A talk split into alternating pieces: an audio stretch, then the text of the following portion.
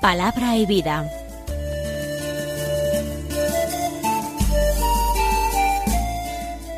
Con el padre Manuel Horta, desde Sevilla.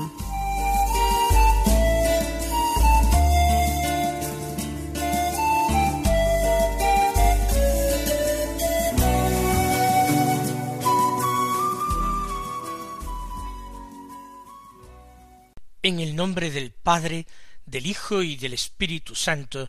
Amén. Alabados sean Jesús y María. Muy buenos días, queridos amigos, oyentes de Radio María y seguidores del programa Palabra y Vida.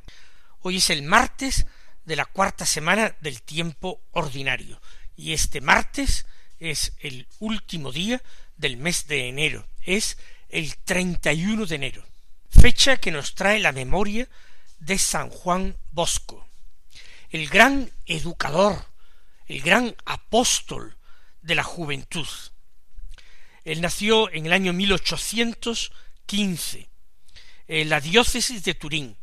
Tuvo una infancia que no fue fácil, de niño pobre que tuvo que trabajar desde una edad muy temprana, pero que con tesón estudió, porque quería ser sacerdote de Jesucristo.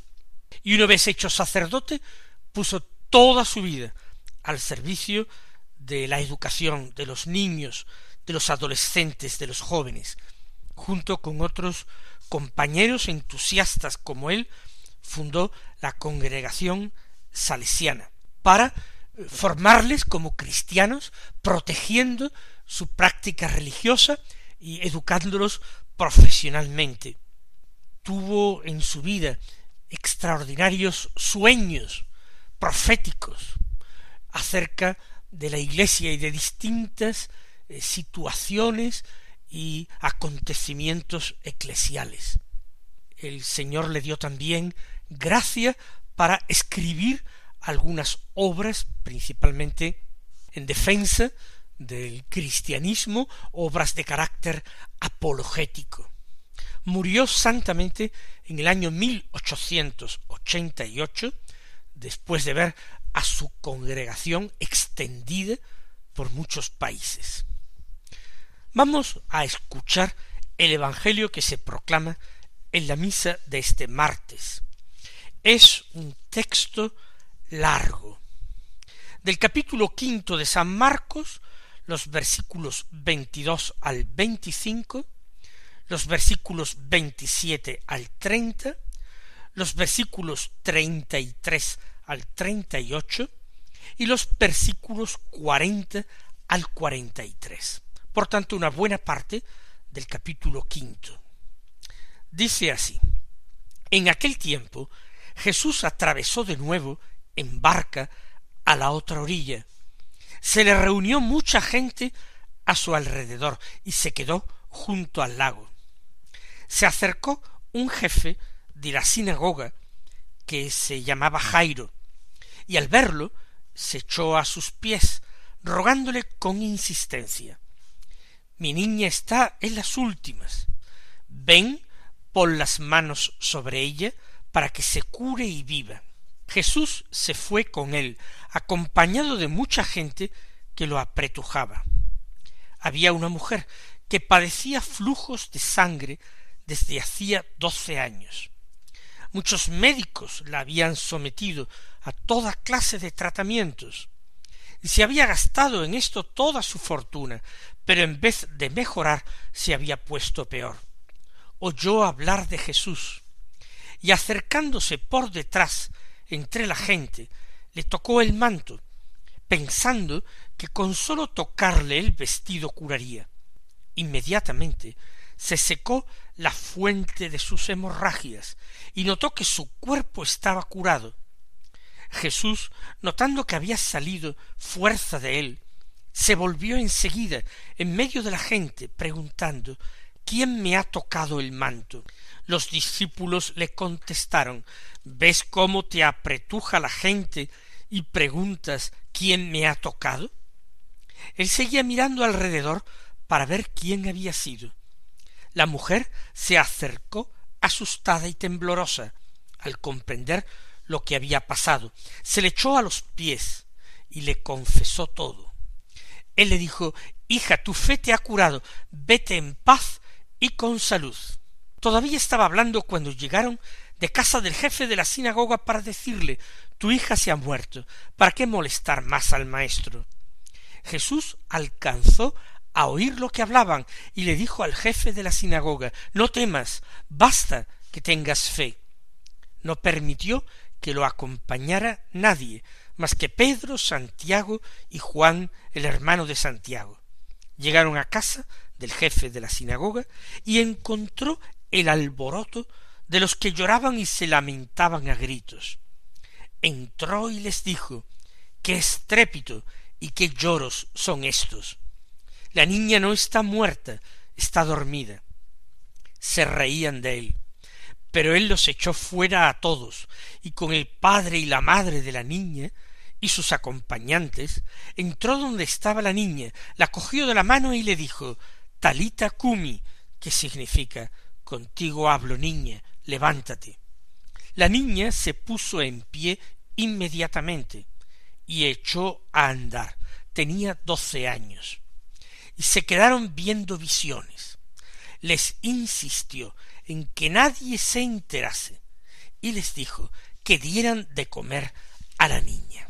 Como ven, un texto muy largo que tiene distintas partes bien definidas, bien separadas.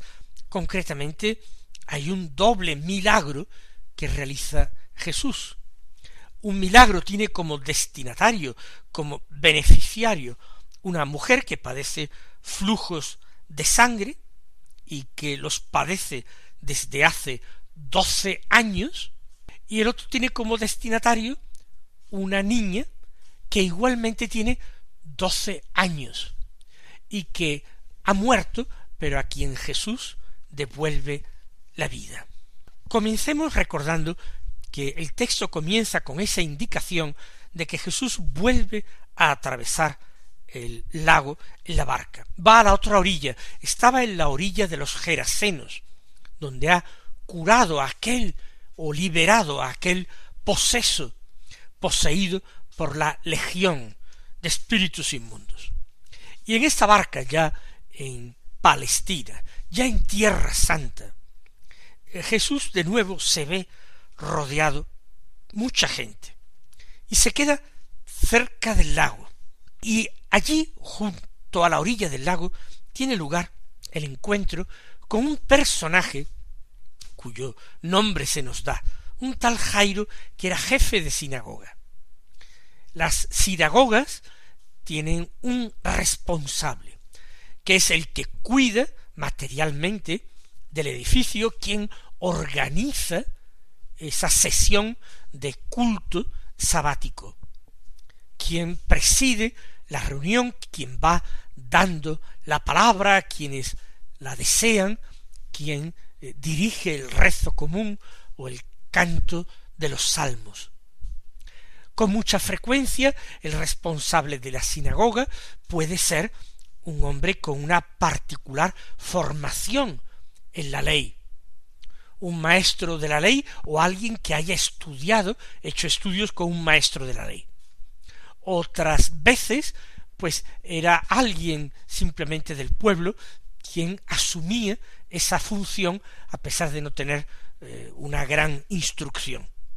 Lo cierto es que este jefe de sinagoga cree en Jesús, cree profundamente en Jesús, hasta el punto de pedirle al Señor la curación de su hija, de quien afirma que está en las últimas, es decir, está muy grave, está ya en la agonía, y le indica a Jesús que si él le pone las manos, si se las impone, la niña puede curar y vivir.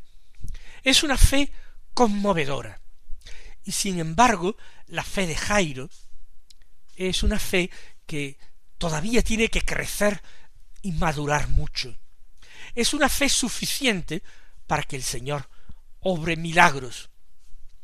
Pero el Señor quiere en el discípulo una fe todavía mayor, una fe más abandonada. Jairo piensa que para la curación de su hija es imprescindible que Jesús, por una parte, acuda a su casa, acuda con presteza, con prontitud, porque la niña está en las últimas, lleguemos antes de que muera. Por tanto, limita la acción de Jesús a la curación. La resurrección, evidentemente, no entra en su horizonte mental. Date prisa antes de que muera para que puedas realizar la curación. Date prisa. Y por otra parte, Jairo también se ha fijado en un gesto, imponer las manos en un enfermo, y le solicita a Jesús no ya la curación de su hija, le solicita la realización de ese gesto, atribuyendo al gesto más importancia que su fe y que la oración, la fe de Jesús y la autoridad de Jesús sobre la enfermedad o la muerte. Se trata de limitaciones, se trata de impurezas de esta fe. Y no podemos nosotros limitarnos a criticarla desde fuera, porque muchas veces nosotros, cristianos del siglo XXI, incurrimos en esas mismas limitaciones o impurezas de la fe. Tratamos de marcarle un camino al Señor. Señor, realiza este camino. Ven a mi casa, ven a lo mío. Lo importante es mi necesidad, mi carencia. Habrá multitudes, pero tú, Señor, no te entretengas. Tú ven a mi casa, tú ven pronto. Tú en mi casa haz este gesto a quien yo le atribuyo una eficacia sobrenatural, impon las manos. El Señor nos educará en el Evangelio para una fe más desprendida, más gratuita o más abandonada. No hace falta marcarle un camino al Señor. No hace falta decir a Jesús lo que tiene que hacer, ni cómo lo tiene que hacer, ni cuándo lo tiene que hacer, urgiéndole con prisas. Ven, deprisa a mi casa, porque mi niña está en las últimas. Jesús condesciende con la debilidad de la fe de Jairo, condesciende con ella para ayudarle a subir, no solamente a Jairo, no solamente a su mujer, sino a sus propios discípulos, hacerlos subir a una fe más pura, más limpia, una fe más como Dios la quiere. Entre tanto está otro episodio conmovedor, el de la mujer que padece flujos de sangre. El texto de Marcos, repleto de detalles tan pintorescos, dotado de esa inmediatez, de ese calor, de esa viveza tan extraordinario, no deja en buen lugar a los médicos. Dice que aquella mujer había gastado toda su fortuna en remedios, en médicos, y sin embargo, no es que estuviera igual, no es que no hubieran surtido ningún efecto los remedios, sino que dice que en vez de mejorar, se había puesto peor. Y eso añade que los médicos la habían sometido a toda clase de tratamientos. Las esperanzas humanas están disueltas en esa esterilidad de esfuerzos, de, de gastos, de ilusiones que se desmoronan. La muerte acecha. El cuerpo humano se va deshaciendo. Es también una experiencia que nos acecha a todos, también en esta sociedad súper tecnificada, en esta sociedad en que se cree en la ciencia con una fe cuasi religiosa. Pensamos todo tipo de sufrimientos, que todo tipo de temores, de vacilaciones, que todas las preguntas, que todas las dudas, todo ello podrá ser respondido por la ciencia. Hay un optimismo a veces inquebrantable por muchos hombres materialistas y mundanos en esa religión del hombre que es la ciencia.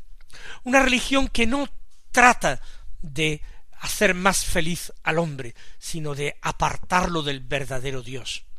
No es mala la ciencia, se convierte en mala, la convertimos en mala cuando la erigimos en sustitutivo de la religión y en verdadera abanderada de la desconfianza del hombre hacia todo lo que es religión. Ciencia versus religión. Esto es lo que plantean algunos hombres. Pues bien, la mujer tiene una fe en Jesús, pero también una fe excesivamente cosificada. Así como Jairo lo que le pide al Señor es que imponga las manos en su hija. No directamente le pide la curación, sino que le pide la imposición de manos. Esta mujer piensa que el roce, no ya de las manos de Jesús, sino simplemente con un vestido de Jesús, le va a traer la curación y la vida. Y tiene razón en el sentido de que Jesús, el enviado de Dios, irradia la vida, irradia la salud, irradia la salvación de los hombres. En esto tiene plena razón, por eso el milagro se produce. Porque hay fe y porque hay esa voluntad de Dios de mostrar a su Hijo único Jesucristo como fuente de toda vida y de toda salvación de los hombres.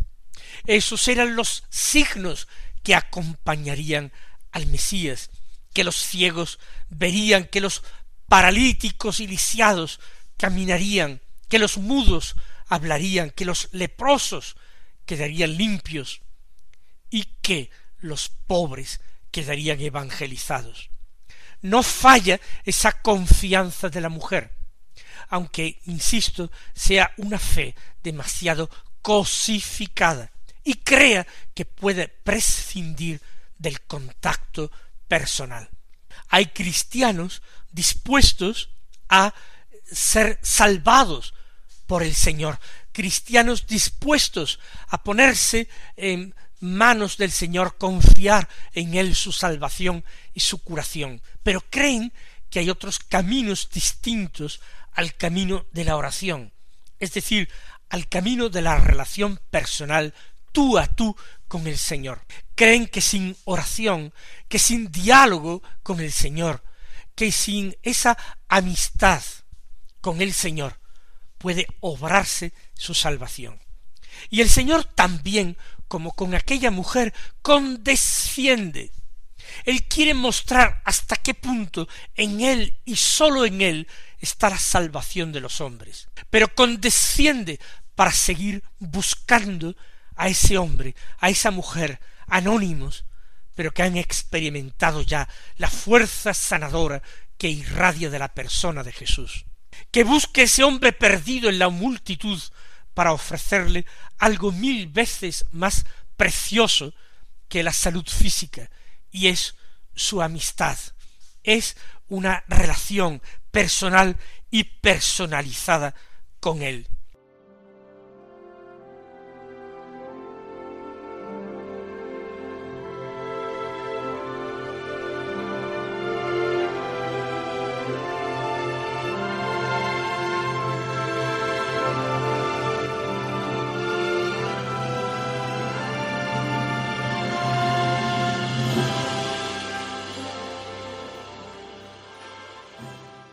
Por eso el Señor no se conforma con la curación obrada, sino que pregunta inmediatamente a los que le rodean ¿quién me ha tocado? suscitando de esta manera no solamente el asombro, sino yo creo que incluso la hilaridad de sus discípulos.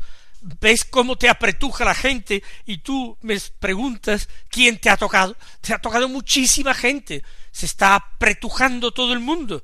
Pero él seguía mirando alrededor. Es cierto que la mujer había sido curada, pero todavía no había sido salvada. La salvación, ya lo digo, pasa por esa relación personal, por ese tratar de amistad muchas veces a solas con aquel que sabemos nos ama. ¿Quién me ha tocado? Y seguía, dice San Marcos, mirando alrededor para ver quién había sido. La iniciativa la tiene Jesús, la búsqueda la realiza Jesús. Y la mujer, en un cierto momento, escuchando esto y viendo esto, se siente encontrada. Ella, asustada y temblorosa, consciente de su propia indignidad. Todavía, si no ha tenido tiempo de purificarse, es una mujer impura por esa enfermedad que es la eh, hemorragias de sangre. Ella se acerca, se le echa a los pies en señal de adoración profunda, de reconocimiento, y le confiesa todo. Ya ha empezado el diálogo. Ya esta mujer, anónima para nosotros, no lo es para el Señor, que le da un nombre dulcísimo y entrañable. Hija, tu fe te ha curado. Vete en paz y con salud. Ha habido una curación a partir de la fe, pero a partir de ahora ella se va a marchar con paz, mucho más de aquello que ella esperaba, y con salud, con sanación. Entre tanto, el Señor termina llegando a casa de Jairo, y aquí tiene lugar otro episodio interesante. El alboroto, el ruido, los que lloran, son las plañideras, pero hay también personas que de una manera insidiosa le dicen a Jairo, ¿para qué molestar más ya al maestro? ¿Para qué? Ya tu hija ha muerto. Parece que quieren detener la posibilidad de que Jesús haga algo más que una curación que muchos esperan. Y Jesús le dice al Padre, no temas, basta que tengas fe. Esa recomendación, no temas, tan repetida por Jesús a lo largo de su vida, no temas. Y esa invitación a la fe, Basta con esto. Y Jesús toma testigos. Pedro, Santiago, Juan el hermano de Santiago, el padre, la madre, todos ellos suben a la habitación de arriba, suben allí donde está el cuerpo ya sin vida de la niña, echa a todos fuera, echa el ruido y la incredulidad, y la niña la toma de la mano y le dice Contigo hablo, niña, levántate. Con ella también tiene que entablar una relación personal. Con ella también tiene que dialogar. Y se produce el prodigio, no en medio del alboroto, sino en el profundo silencio de la habitación de la muerte, con los padres que le dieron un día la vida y con los discípulos que son testigos de cómo la vida le ha sido devuelta y la niña se pone en pie, pone, se pone a andar porque tenía doce años, y él insiste en que den de comer a la niña y que esa vida que ha sido devuelta ahora sea curada y mantenida. Que el Señor también en nosotros siga obrando aquellas mismas maravillas que obró en la Palestina de su tiempo. El Señor nos colme de bendiciones y hasta mañana si Dios quiere.